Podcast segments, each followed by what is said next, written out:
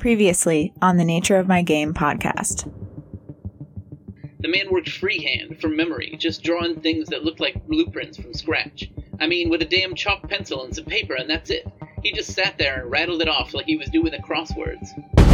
I think everything that we've gathered thus far, there, there, there's something suspicious about what was going on at the, the Hunt plant. Yeah, I, I kind of want to kind of want to see what's uh, what's out at the plant.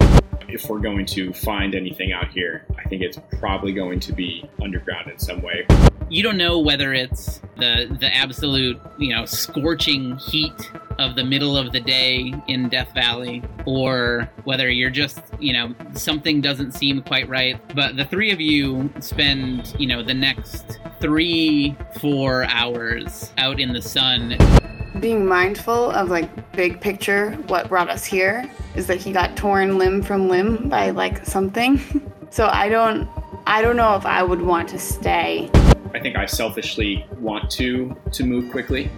I think she's feeling very much cognizant of the fact that we really don't understand what we're dealing with yet And as you get closer, you see that it, it's a culvert that has been carved out of the ground, and the entrance to the culvert is covered in small plants with like single red flowers that are growing all around this area.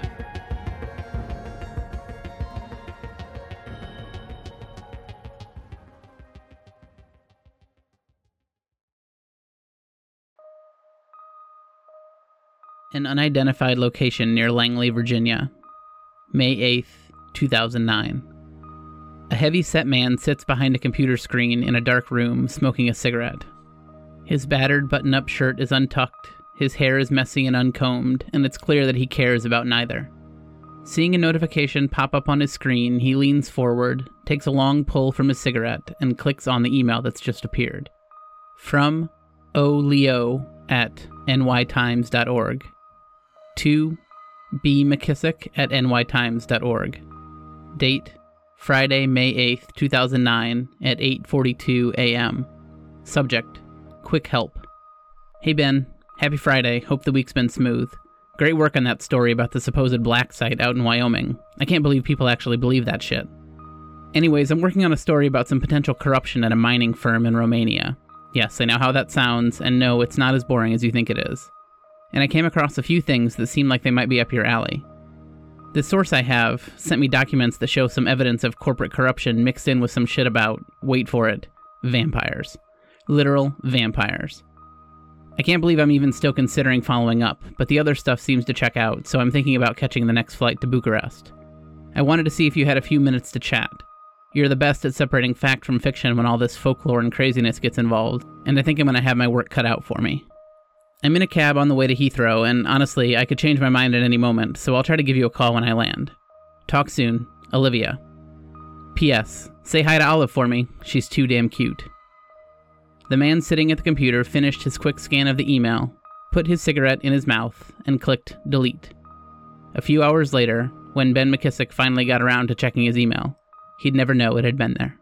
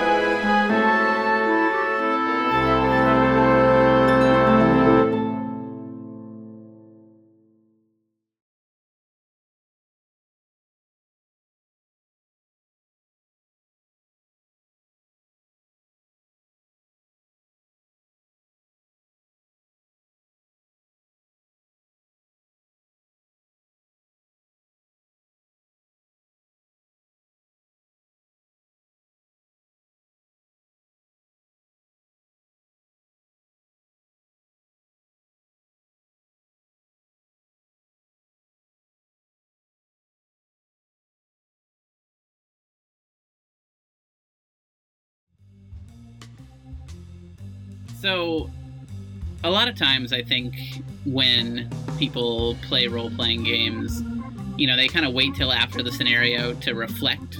But I find it kind of interesting to reflect on, you know, kind of how you're feeling as players or how you're how you think your characters are feeling, kind of, you know, mid game.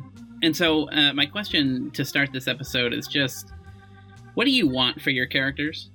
Not necessarily in this scenario specifically. Like, I assume in this scenario you want to like figure stuff out and survive, right? And this isn't even necessarily like what do you think will happen to your characters long term, but like what do you hope for your characters? You've been, you know, kind of playing them for, you know, six or seven hours at this point. Like, what do you hope for them long term? Survival. Only survival, like just as long as he like lives and and and dies of natural causes, you're you're good. Ben, ben takes it one day at a time, so you just got to make it through the day. Does Ben have like a like a Pulitzer, or you know, is he like an award-winning journalist here? Is he getting further and further into the uh, conspiracy theorist writing um, kind of dark web? I think I think he's he's maybe won some uh, some some local awards like early in his career, but no, I, I don't think he's uh, I don't think he's especially decorated uh, journalist. No. Well, and his writing is his writing is is mostly to debunk conspiracy theories, right? That's kind of his primary focus is that he like goes to research these like strange occurrences and then gives some sort of like scientific or like you know kind of more mainstream reasonable explanation for them. Yes, I, I get the impression that um, that's part of the reason why he was recruited by Delta Green. I think for sunny um, I mean, I, I think I mentioned it on a couple episodes, but yeah, he's been he's been out of the field for for some time now, and he certainly misses it. I think this Delta Green recruitment has been good for him in that way, kind of feeding that itch. So I would hope that he's you know able to you know get back in the field. I, I assume that means uh, he would have uh, either overcome or sort of managed the the scars that he has from one of you know a previous mission that went wrong. I don't know. Just hope he gets some some good waves out there. yeah, I mean, I think this is this is a question for both Sunny and for Portia. Like, do you, or I guess it's a question for Nick and for Sarah about your characters. Like, do you think peace is possible? Like, do you think finding peace, finding satisfaction, finding contentedness is like is possible for them? I I don't think so. I mean, I, I think I made it a point in my like character development and backstory to like make that something that he is really trying to get um, this sort of like inner peace. But I mean, yeah, that's kind of like the the cliche battle that these type of characters have. I think, right? Is like you know having a sporadic and high intense work life, and then trying to have like a normal, peaceful rest of their life, and it doesn't really happen. So, unfortunately, I, I don't think that's possibility.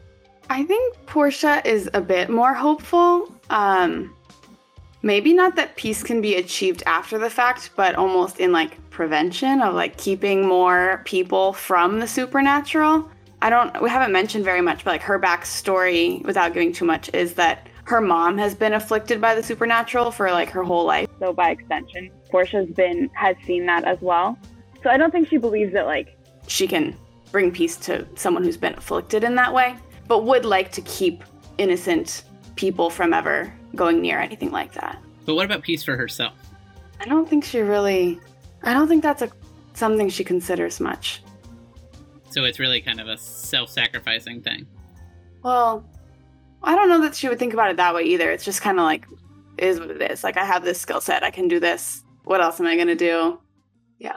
So when we left our characters, they had been exploring for the first time. It seems like it, has been kind of looming out there on the horizon throughout the whole uh, scenario, but they, for the first time, started to explore uh, Hunt Electrodynamics, the ruined plant uh, on the outskirts of Hellbin, and were initially kind of stifled. They found an area that it looked like Clifford Potter had been, you know, exploring and digging around. There were the the the Bobcat uh, machinery tracks along with along with footprints um, but it didn't seem like much had been dug there. And so you know, after hours in the scorching heat of searching around looking for any sign of anything that might be underground or any sign of any of the like scrap metal that Clifford might have been gathering, uh, Portia took another look at the map that that Clifford had um, had drawn that was sitting on his kitchen table, and came to the realization that the kind of round area on the map actually represented this clearing uh, that Clifford had had cleared out and that the the pathways or or roads or whatever was represented on the outside were actually much further outside, actually outside the fence of where the the grounds of the plant were before. And so, uh, after a bit of discussion about whether it was wise to head out um, and continue searching without really too much information about what's going on, the group did eventually come to the conclusion to start kind of driving around the perimeter. And right when we left, had found a a man-made cement uh, tunnel, a culvert, protruding from a, a, ridge out in the desert um, that seemed to lead underground back toward the plant. And the strangest thing that they saw was that the culvert was awash with greenery, uh, small plants that all had a single red flower on the stem. And that's where we're going to pick back up a few other things that you notice as you're kind of you're noticing these plants. You you smell you know a, different smell than you than you've smelled the whole time you've been in Death Valley because in Death Valley everything is very dusty. Um, any of the most of the plant life is dead, but this area smells rich and damp, like a it, like it's it's out of place in the desert here. And you also see that there's like a, a stream of water that's flowing out of the culvert and kind of you know runs along the desert for a little while you know for maybe 10 feet or so before kind of cooling and then kind of evaporating into the sand. I immediately have two things i want to do if that's okay. Please. The first is um like take some of those plants and put the like put them in a bag like as a sample okay like to study later because that's weird really weird and then there was a diagram, I think, in the notebook that looked almost like a pool with like sockets around it. So I definitely want to take a look at that as well and see if anything matches up. Yeah, and I actually realized that I had a photo, I had a picture of that that I didn't show you. So let me show you. You you open up the the notebook and flip to the back page and look at the the drawing on the back again, which you should all now be able to see on Roll20. It does not look like what you're looking at right now. It looks like the cube would go somewhere. Hmm. Um, but yeah, you are you are able to uh, you know you pick a few of the flowers, you collect them, you put them in a bag. Is that about the size of the clearing that we were just at? Am I reading those numbers right at the bottom? No, the clearing is the clearing is much bigger than that. Uh, the clearing it was like 20 mm-hmm. by 30 feet, which is is which is what was marked on the map as being oh, the size okay. of that round area on the map. Does it say near that little cube one inch by one inch? The the number that I said and the number that's on there may be discordant, but you, you think that the the size of the of the gold cube that you have you think mm-hmm. matches up with mm-hmm. at least approximately with the size of the thing that's represented on that drawing. All right, I was right. Okay. Um, and Portia, you also when you go to pick some of the flowers you notice that there's it seems to be like there are a lot of bugs flying around them. Dragonflies? No, no, no, no dragonflies, like little gnats. okay. Um, I don't want to touch it. Like I'd put like my hand inside a bag and get it. Yeah, that yeah, that's, that's fine. And can we? I'd also like to just make sure they're not uh, radioactive. Uh, yeah, you pull out the Geiger counter, and you're not picking up any radiation at the at the moment. What do you guys think? I'd like to uh, to kind of shine a light uh, into the into the culvert and just kind of see um, if we can if we can see like how deep it goes and and what's in there. Yeah. So if you look again on Roll20, um, you can see kind of a representation of what it looks like as you go further in. It seems to have been cut out of the earth, and you know, so it, it looks a little man-made. You know, maybe there's a that's a light strung up or something like that um, though it's not on like it is in the picture there.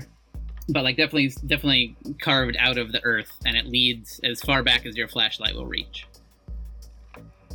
Are there are there signs of another person being in this area recently, or does it seem like it's been abandoned for a very long time? Why don't you roll me a um, a survival check? Dope. That's a 73 over 10. That's a failure. So you're you're kind of looking around. You don't see any prints or anything that looks like anyone has been walking around here recently. You don't see any trash necessarily. So it's it's hard for you to tell kind of either way whether anyone has been around uh, recently or not. Okay.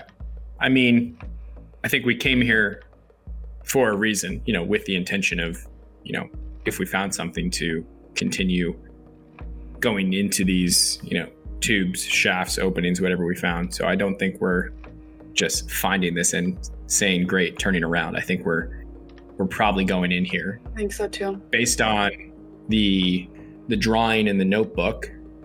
I think it's maybe beneficial to bring with us both that notebook and the cube. I don't necessarily want to carry a large jar of a, a 30 inch, three, 30 inch. however yeah, long was 30, the dragonfly 29 was. inches, I think. Okay. Uh, wow, that's terrifying. Don't necessarily need to to bring that with us. I don't think. Um, but the the cube seems like it could be a you know a weird little puzzle piece or power source or something like that. And then the other sort of uh, firearms and safety gear that we have. But I think we're I think we're going in. All right, so tell me what's in everyone's hands. You also have backpacks, so anything that you don't have in your hands, you can carry in a backpack. But I'm, I'm curious just how everyone is kind of. How are you all as you're walking in? I think someone has the the cube in the gloves in their backpack, maybe in in, in Sunny's.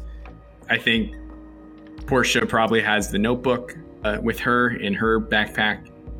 Ben has the the pistol that we've given him, and I think ideally we all have flashlights. I don't know if Ben has one though, but at least Portia and I do in our hands. And I think I'm assuming uh, Sunny has the the rifle, maybe you know, s- s- uh, slinged over his. His shoulder or something like that, maybe not uh, drawn. Um, and uh, yeah, Ben uh, has the backpack that he always carries. It's got a his uh, laptop in there. He's got some um, some cables, some like external chargers, um, and then a, a flashlight in there as well. Um, and I believe he has a a water bottle, like a like a decent size, you know, like a like a swell bottle. Ben's got to stay hydrated. You know, it, it's a it's a big concern for him. I mean, it, I mean, it's it's it's very hot out here in the desert, you know. it's true. You probably have no water left.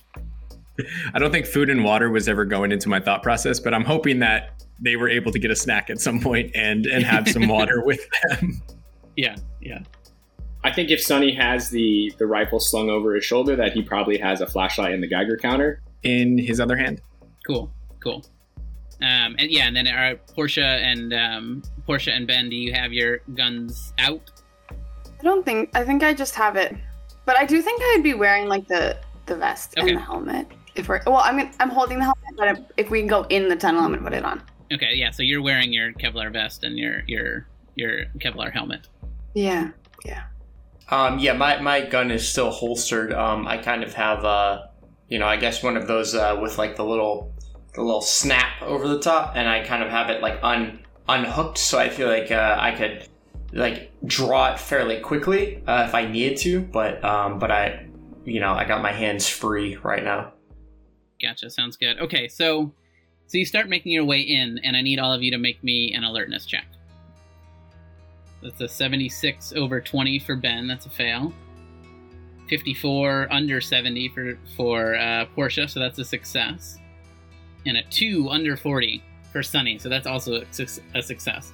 So um, pretty soon after you start making your way uh, into the culverts and, and and deeper under the ground, Portia and Sunny both notice a couple of things. One is that every once in a while, it seems like the water, the like stream that's flowing through the center of the tunnel and running running out, picks up speed um, for a, you know what seems like a couple of minutes and then slows back down again. You also hear an odd noise.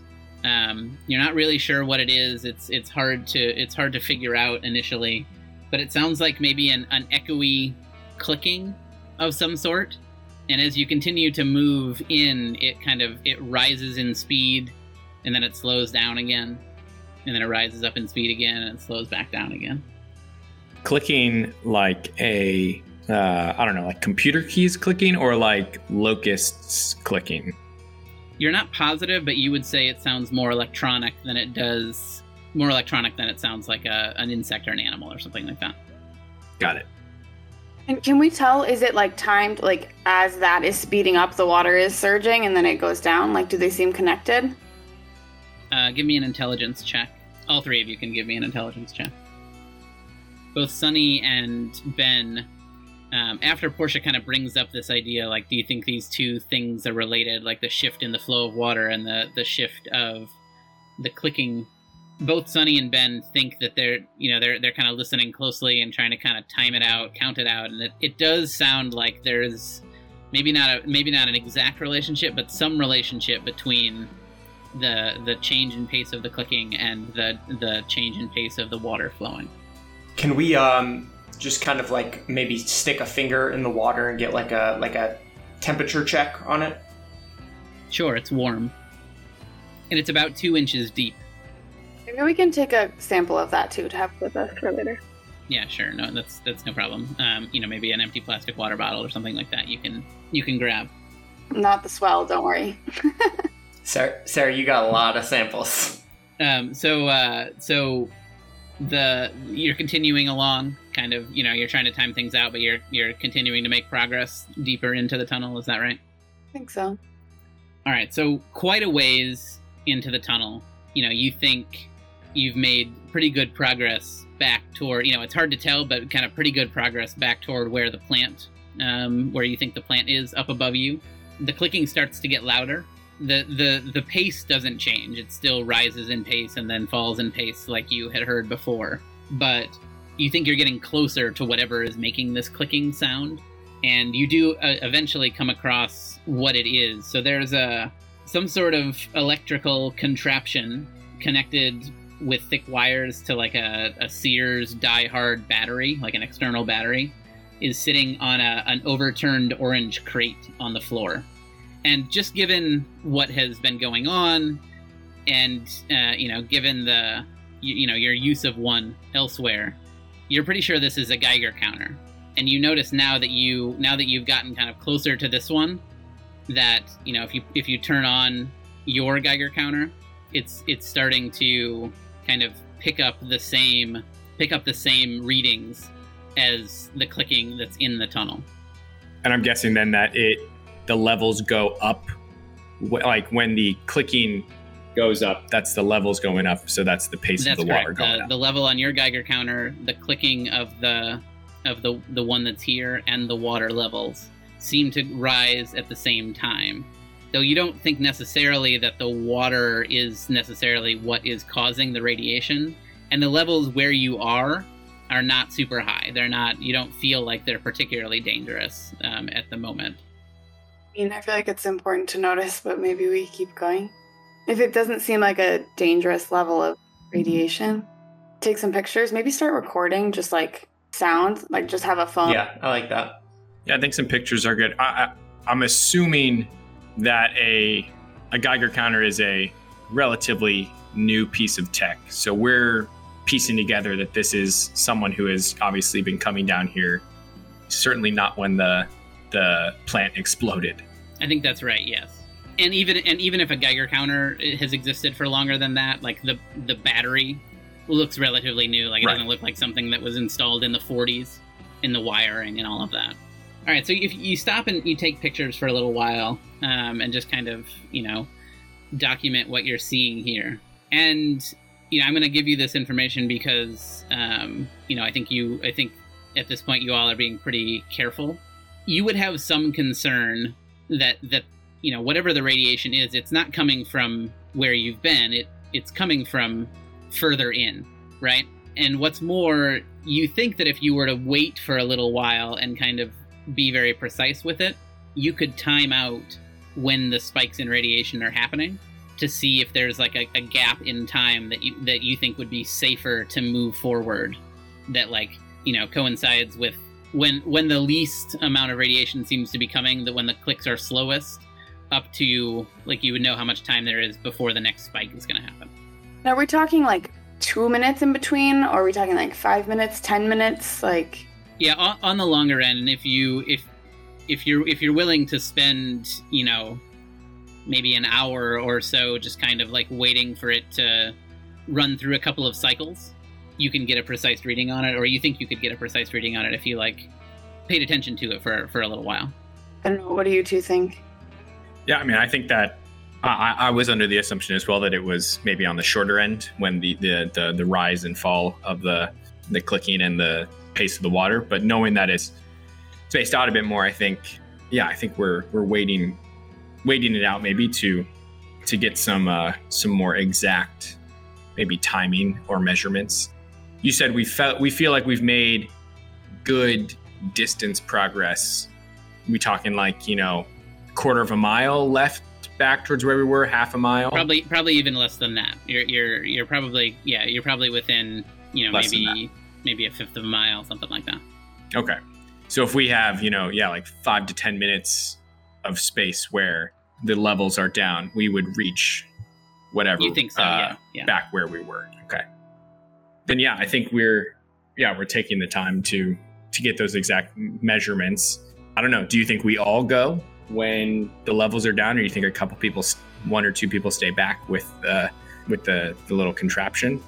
I don't get the idea that that we need to keep watch over the the contraption just because it, it appears to be a Geiger counter which we have already, which we have one.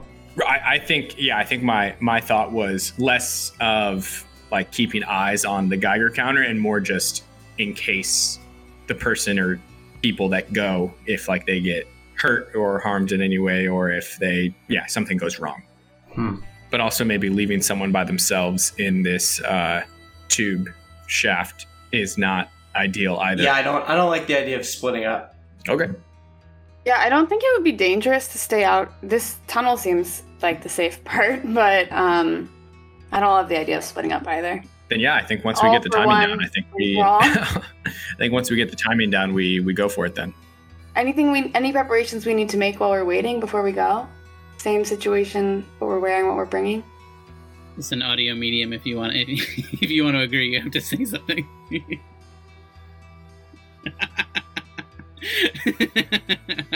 I'm sorry. It was just so funny that like Nick and Bex are like, "Yeah, that sounds great," just nodding their heads.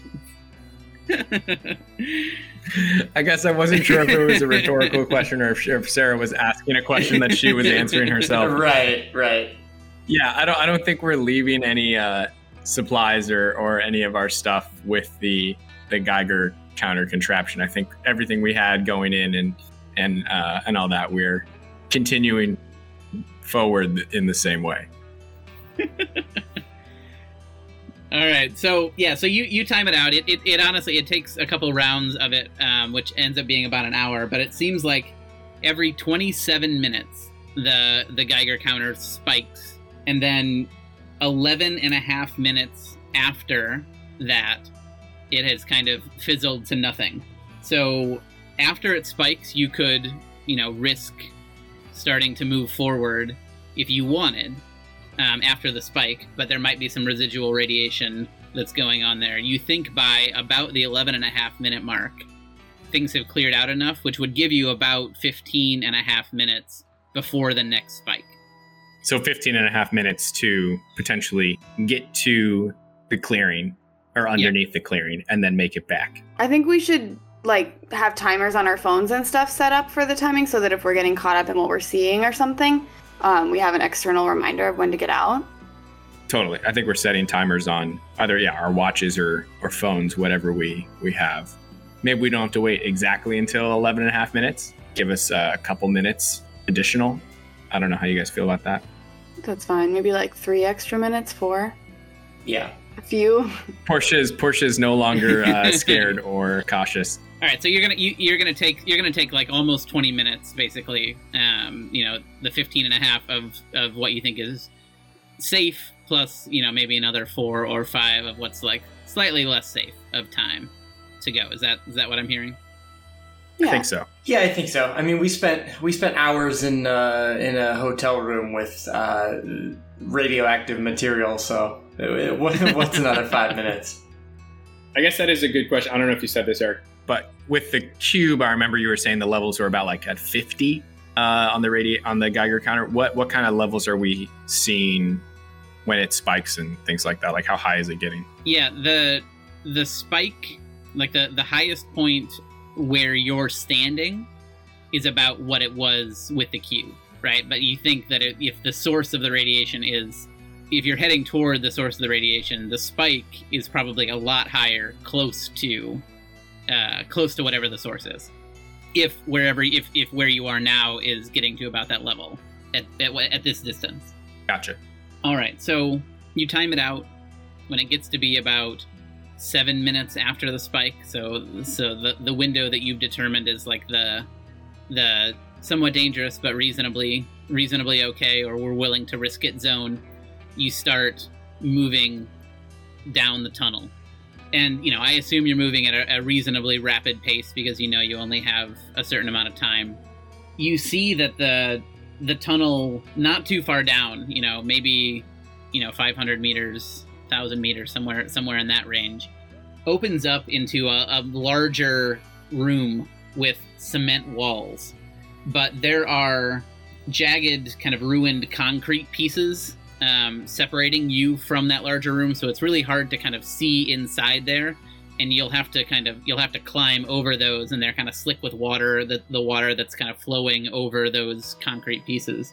You'll have to climb over those um, to, to get into the to get into the room and so unless you're unless this is going to stop you i need either dexterity tests or athletics tests um, from everyone to climb as you're climbing over the rocks and if you choose dexterity it's at a minus 20 Yeah, I don't think it's stopping us. I think assuming we have been making good time and still have enough time to get back, I think we're still going. Yeah, I mean it's it's only it, like with a, with a bit of a jog, it's really only taking you like maybe a minute or two to get to these rocks. Gotcha. That's a 16 under 30 for Ben on an athletics test. It's a 23 under 55 for Portia on a dexterity test. That's also a success. And then a 37 under 40 for Sunny. So all of you uh, clear the clear the concrete slabs relatively easily and make your way um, into this large room. And what you see in the large room is now it's become now it is clear what was drawn on that drawing on the back page of the notebook. So this this whole room is kind of there's there's some level of raised water kind of all across the room. The water's clearly flowing from somewhere in here. And there are odd plants kind of covering the walls and growing on the on the floor of this room. But the thing that is most obvious in front of you is a stone archway that is like standing in the middle of the room, maybe 12 to 15 feet by 12 to 15 feet, like a, a very large stone archway. And there's a lot of debris that's kind of littering the ground, and so you know you don't you don't see every bit of the archway on either side, but it looks like the rubble has been cleared out in the space that leads through the archway, if that makes sense. And so like there's rubble on either side, but the space through the archway has been cleared. But as you look closer, the archway itself looks very strange. Um, the stone is the stone is odd. It's a deep black substance with like almost a metallic quality. You see that that in between the archway, kind of you know the the space that you would pass through, is filled with like a deep gray mist that's kind of like steam that's kind of just like billowing around, and you think that's what those like squiggly lines on the image were were trying to represent. Um, and there's something odd about the way the mist drifts. Uh, it occasionally seems to twirl, twist, and congeal into tiny storm-like collections of clouds. Uh, but it never drifts far from the stone doorway before evaporating. And the other thing that you notice is that those kind of indentations that were represented on the drawing, you can't see some, you know, you assume that they're there, but you can't see some of the lower ones because they're blocked by debris in between you and the archway. but there is one opening up on the top left of the archway where it looks like something is is missing or could be placed in it. Seeing all of this, I'm gonna need all of you to make me uh, sanity checks. All right, so uh, Sunny gets a 68 under 70. Portia gets a 50 under 64, but unfortunately, Ben, this, you know, as, as the uber rationalist of the group, this is kind of shaking your sense of reality a little bit. And so you're going to take some sanity damage. You are going to take two points of sanity damage from seeing seeing specifically the gate and the the mist is what's causing you kind of this level of unease and panic is that it, it looks unnatural to you it, it looks mystical and magical to you It's pretty weird. definitely pretty weird It's giving me like really strong vibes of in Harry Potter. Do you guys are you guys Harry Potter readers? In number five, that yes The archway on the raised dais, the black curtain, and you fall in and there's nothing on the other side. I yeah for sure for that's what it feels like. Portia, the Harry Potter stan, is exactly what I want. yeah portia's Yeah. big in harry potter I also, yeah, I thought this diagram was a bird eye view. I didn't realize. Now it's clear that the drawing is, you know, standing in front looking at the archway. Yeah, I mean, and you would have no way to know that until now that you see what the thing is that is is represented. One of you, I don't know who, but one of you kind of looks down at your watch or your phone at the timer. It's been four minutes, so you have you still have 16 minutes um, before you think this is going to spike back up. So we have then probably around 11 or 12 minutes at the most to start making our way back for the four minute journey. Yeah. Can we? What do you guys think about just like throwing a rock through the mist and seeing if anything happens? Yes, great idea.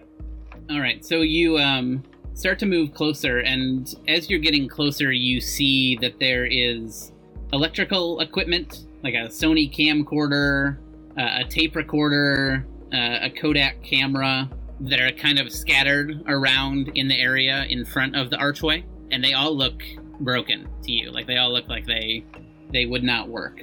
We should put them in the backpack. Yeah, you, you can do that. And the camera is actually um, tied to like a long stick. Do they have, are they digital? Do they have tapes? Um, is there any way of maybe seeing what was on them, or are they broken to that extent of all of that's gone? There's film inside the camera. It's not a digital camera. Yeah, definitely put those in the backpack. And so at about this time, as you're kind of looking around, like looking for a rock to toss to, to toss through, you see that from the gate, a flow of water kind of flows out of the mist onto the floor in front of you, and you get this very heavy smell of like plant life. You would swear that it was it was uh, the smell of a jungle. And in this area, this is so kind of shocking to you to to smell you know to, to be where you know you are but to smell um, something coming from this gate that is so totally different um, is also going to require sanity checks from everyone all right so sunny gets a 29 under 70 so sunny is keeping himself together but portia 74 over 64 so you fail and you will take oh boy we're to come back to you but you're to take five points of sanity damage and then this is still kind of shaking Ben to the core as well, and that that's a failure as well. And you take one more point of sanity damage. So, Portia, in the game Delta Green, when you take five or more points of sanity damage at once, you fall into uh, temporary insanity, which means that you um, your kind of your fight, flight, or freeze instincts are uh, are going to take over. Mhm. However, there is also um, a way that you can mitigate that. You can deflect the sanity damage onto one of your bonds. And so basically, what that represents is you using someone who is important to you as kind of a, a grounding in this moment. You know, you you think about them. You know, Yeah. maybe maybe it's maybe you're thinking about them to like you know to to keep yourself there because you know that you want to remain around for them or All worth it. or you know maybe you're just using it as a distraction from whatever you're whatever you're seeing but you can do that if you want to And that then harms the relationship with that person afterwards. Correct. So you yeah you, you would you'll take you would take points off of your bond score with them, and then kind of after the scenario, again assuming you survive, we can talk about what that what the harm to that relationship actually looks like. The alternative is that I just can't do anything anymore. The alternative is you take five points of sanity damage, and then we'll roll a die to see whether you move into fight, flight, or freeze mode. Which the consequences of that could be could be bad, obviously. Uh, I guess I will uh, deflect onto my bond with. Oh man. Yeah, which, which bond do you think you're you're gonna be? What bond will come up for you in this moment? Yeah, I mean my family for sure. So I'll hold on to the idea of like thinking of my mom and her Experiences with the supernatural. Um, and kind of I guess remind myself like why I'm doing this so that that doesn't happen to more people. So like if I go through this tortuous experience whatever, maybe it can keep other people safe. All right, so you can attempt to reduce the sanity loss by projecting it onto a crucial person relationship, uh, a personal relationship damaging a bond. So you're gonna, so you're gonna roll um, one d four. All right, so I got a two, and so um, you're gonna first of all you're gonna lose uh, two willpower, um, and then you're also so you're gonna reduce the sanity damage by two, which means that it's gonna go from five to three. So you only lose three sanity instead of instead of five. And then you're gonna reduce the bond number with your parents by two also. Okay.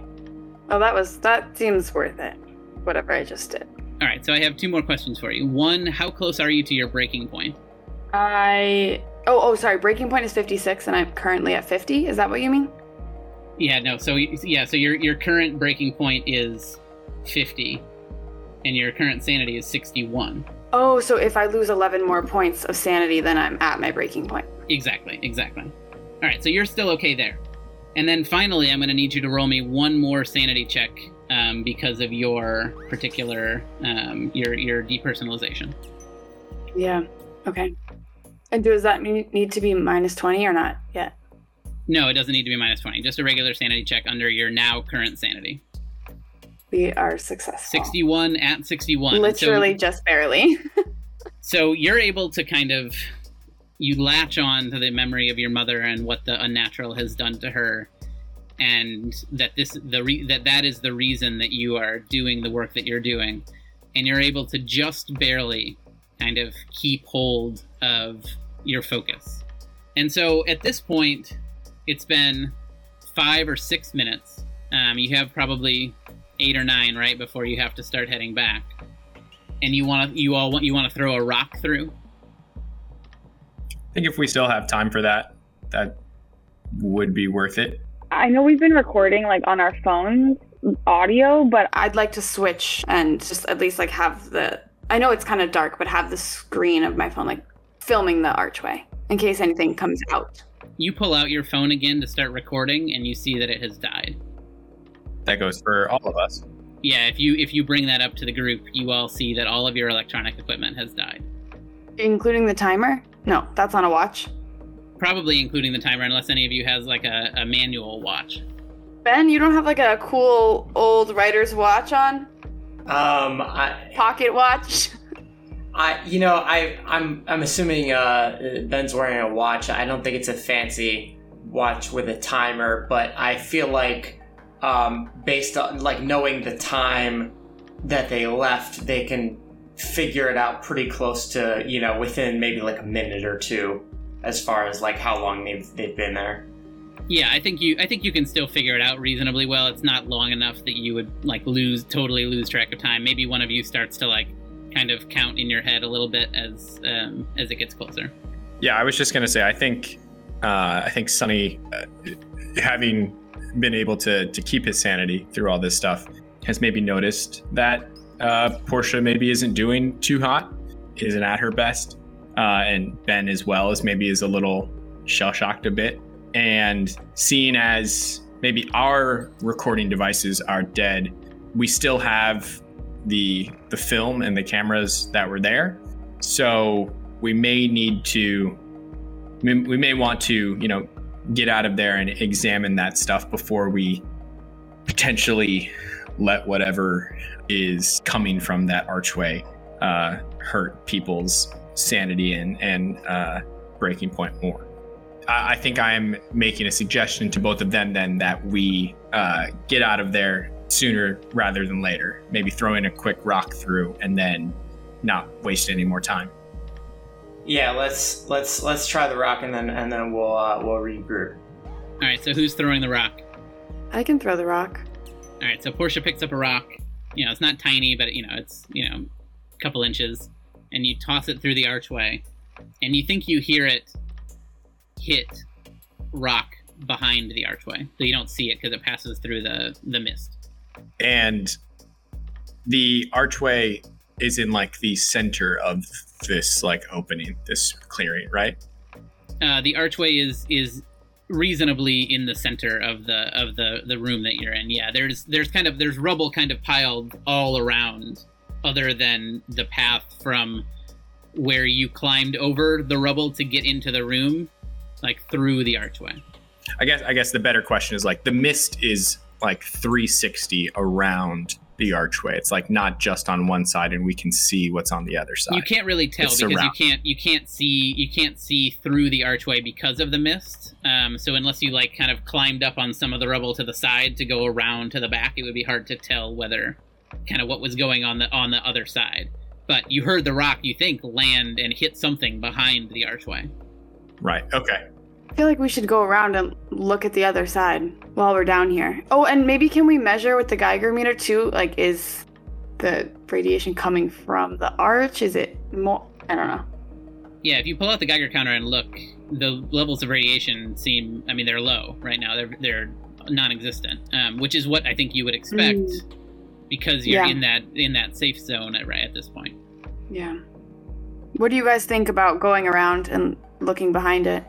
You said there was a uh, some sort of a I forget I forget what it was a, a stick or string or something that was tied to uh, like a, a camcorder. Was is that right? I can't remember what it was. Yeah, there, there's a Kodak Polaroid camera that is um, taped to a, like a five foot long stick.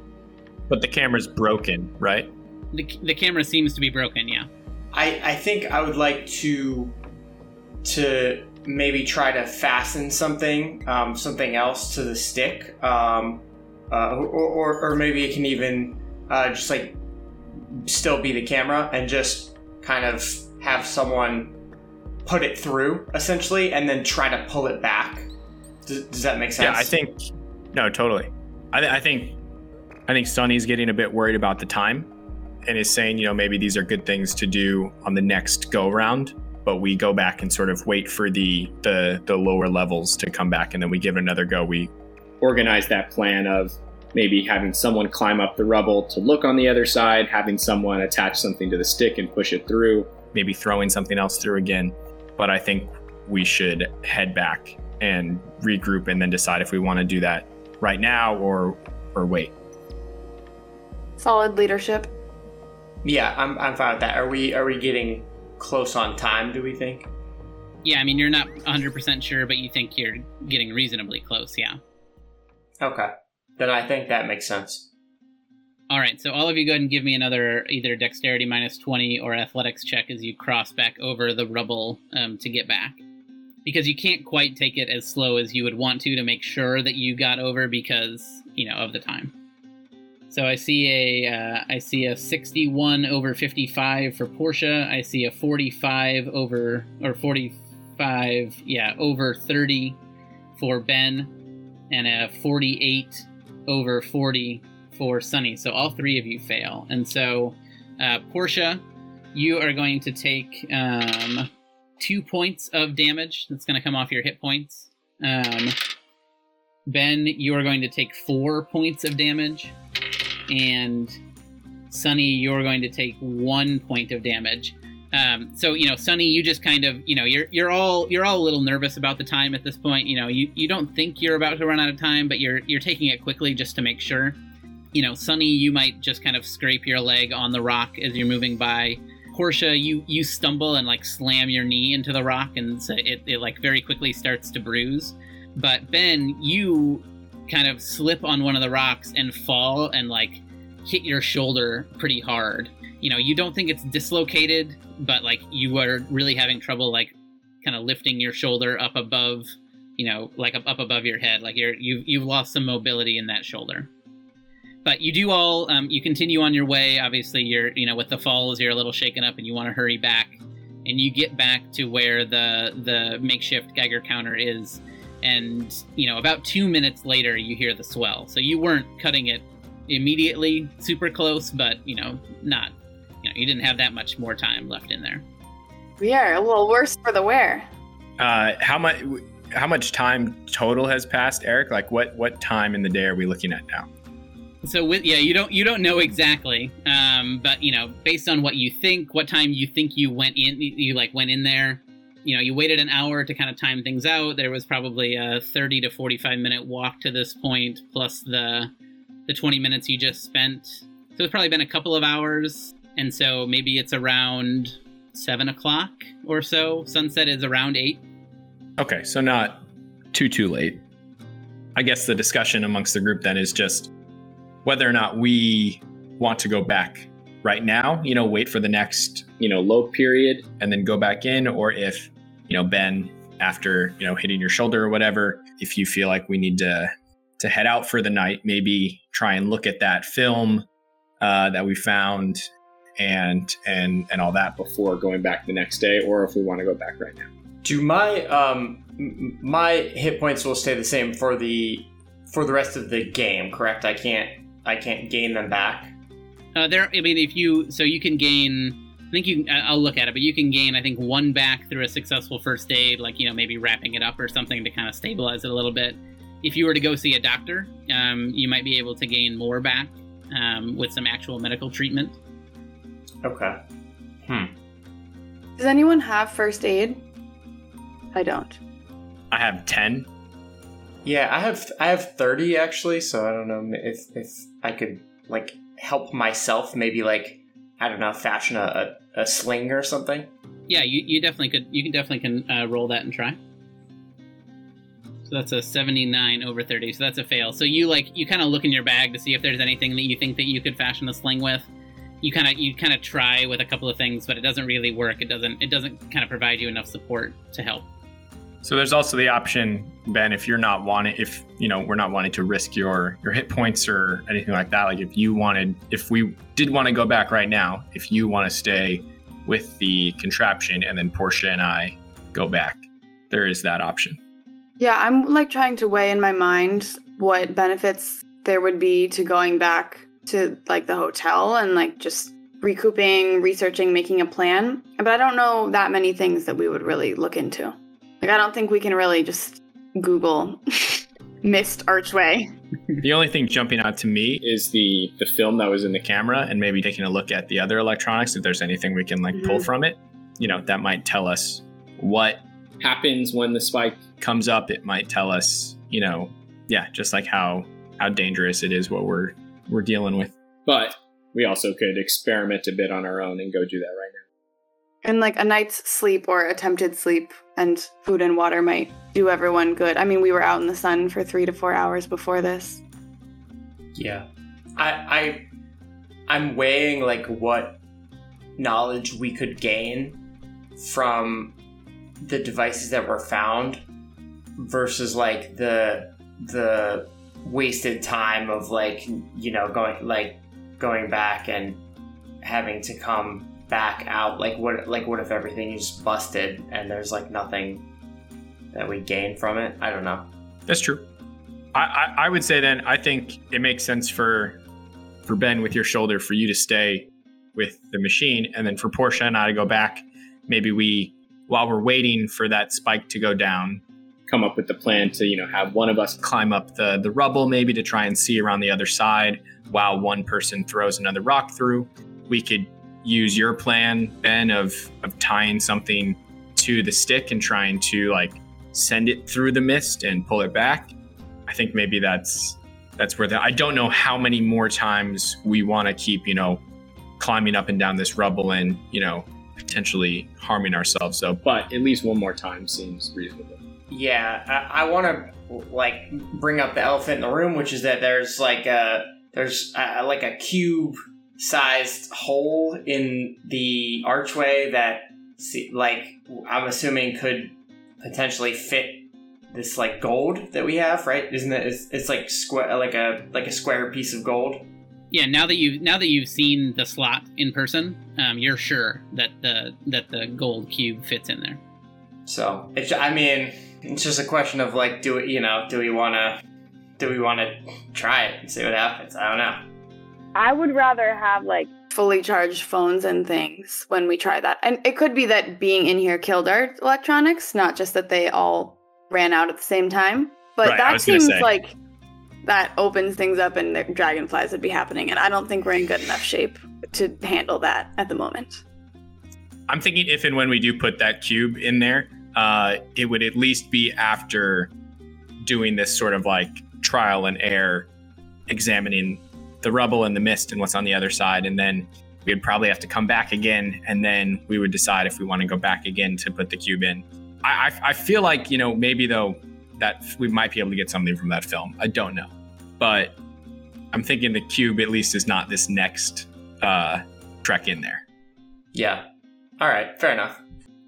All right, so is, is Ben going or is Ben staying on this this trek in?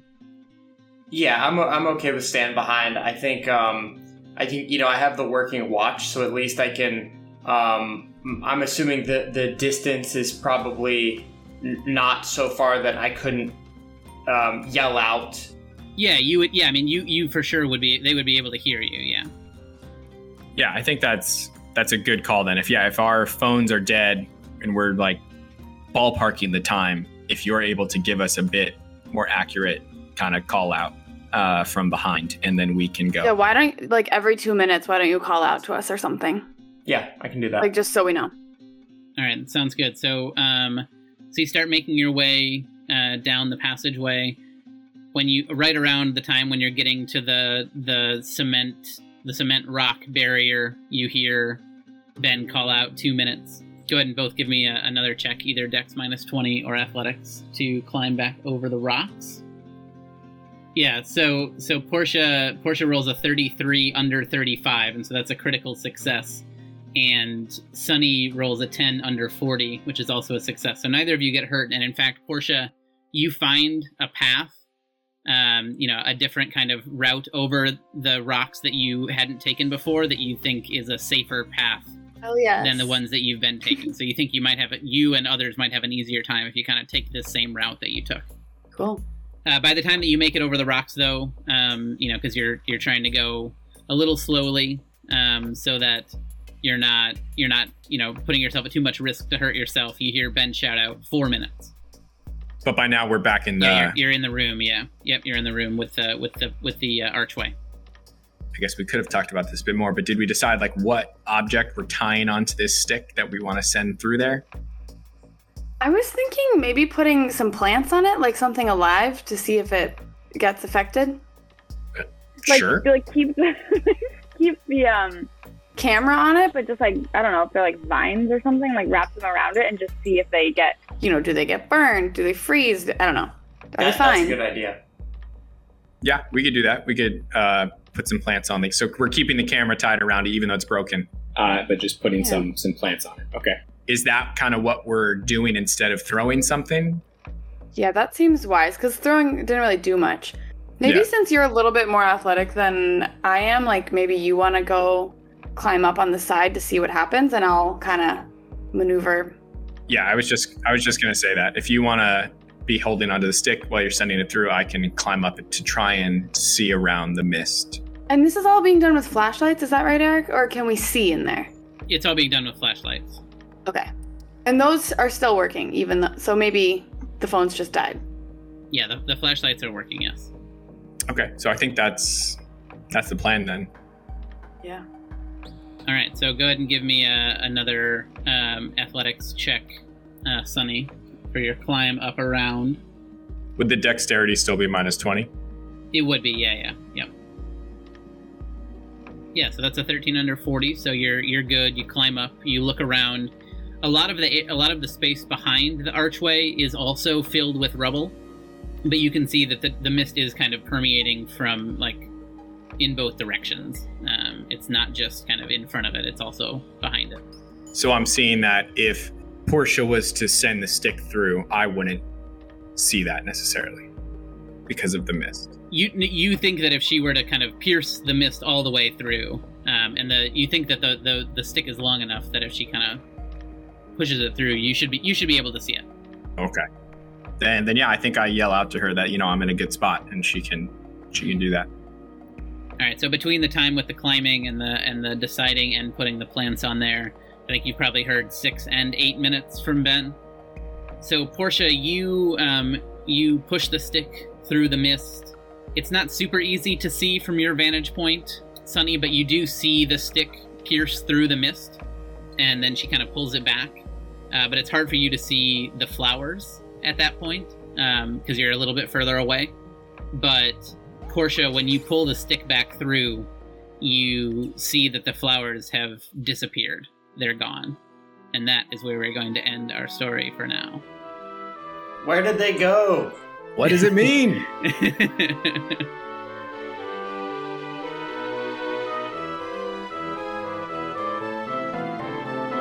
This podcast was published by arrangement with the Delta Green Partnership. The intellectual property known as Delta Green is a trademark and copyright owned by the Delta Green Partnership, who has licensed its use here. The scenario Future Perfect is copyright Dennis Detwiller, and the contents of this podcast are copyright Nature of My Game podcast, excepting those elements that are the components of the Delta Green intellectual property. Our intro music was composed and produced by Jean Luc Bouchard. You can find more information about the Nature of My Game podcast at NOMG Podcast on Twitter and Instagram or at nomgpodcast.com.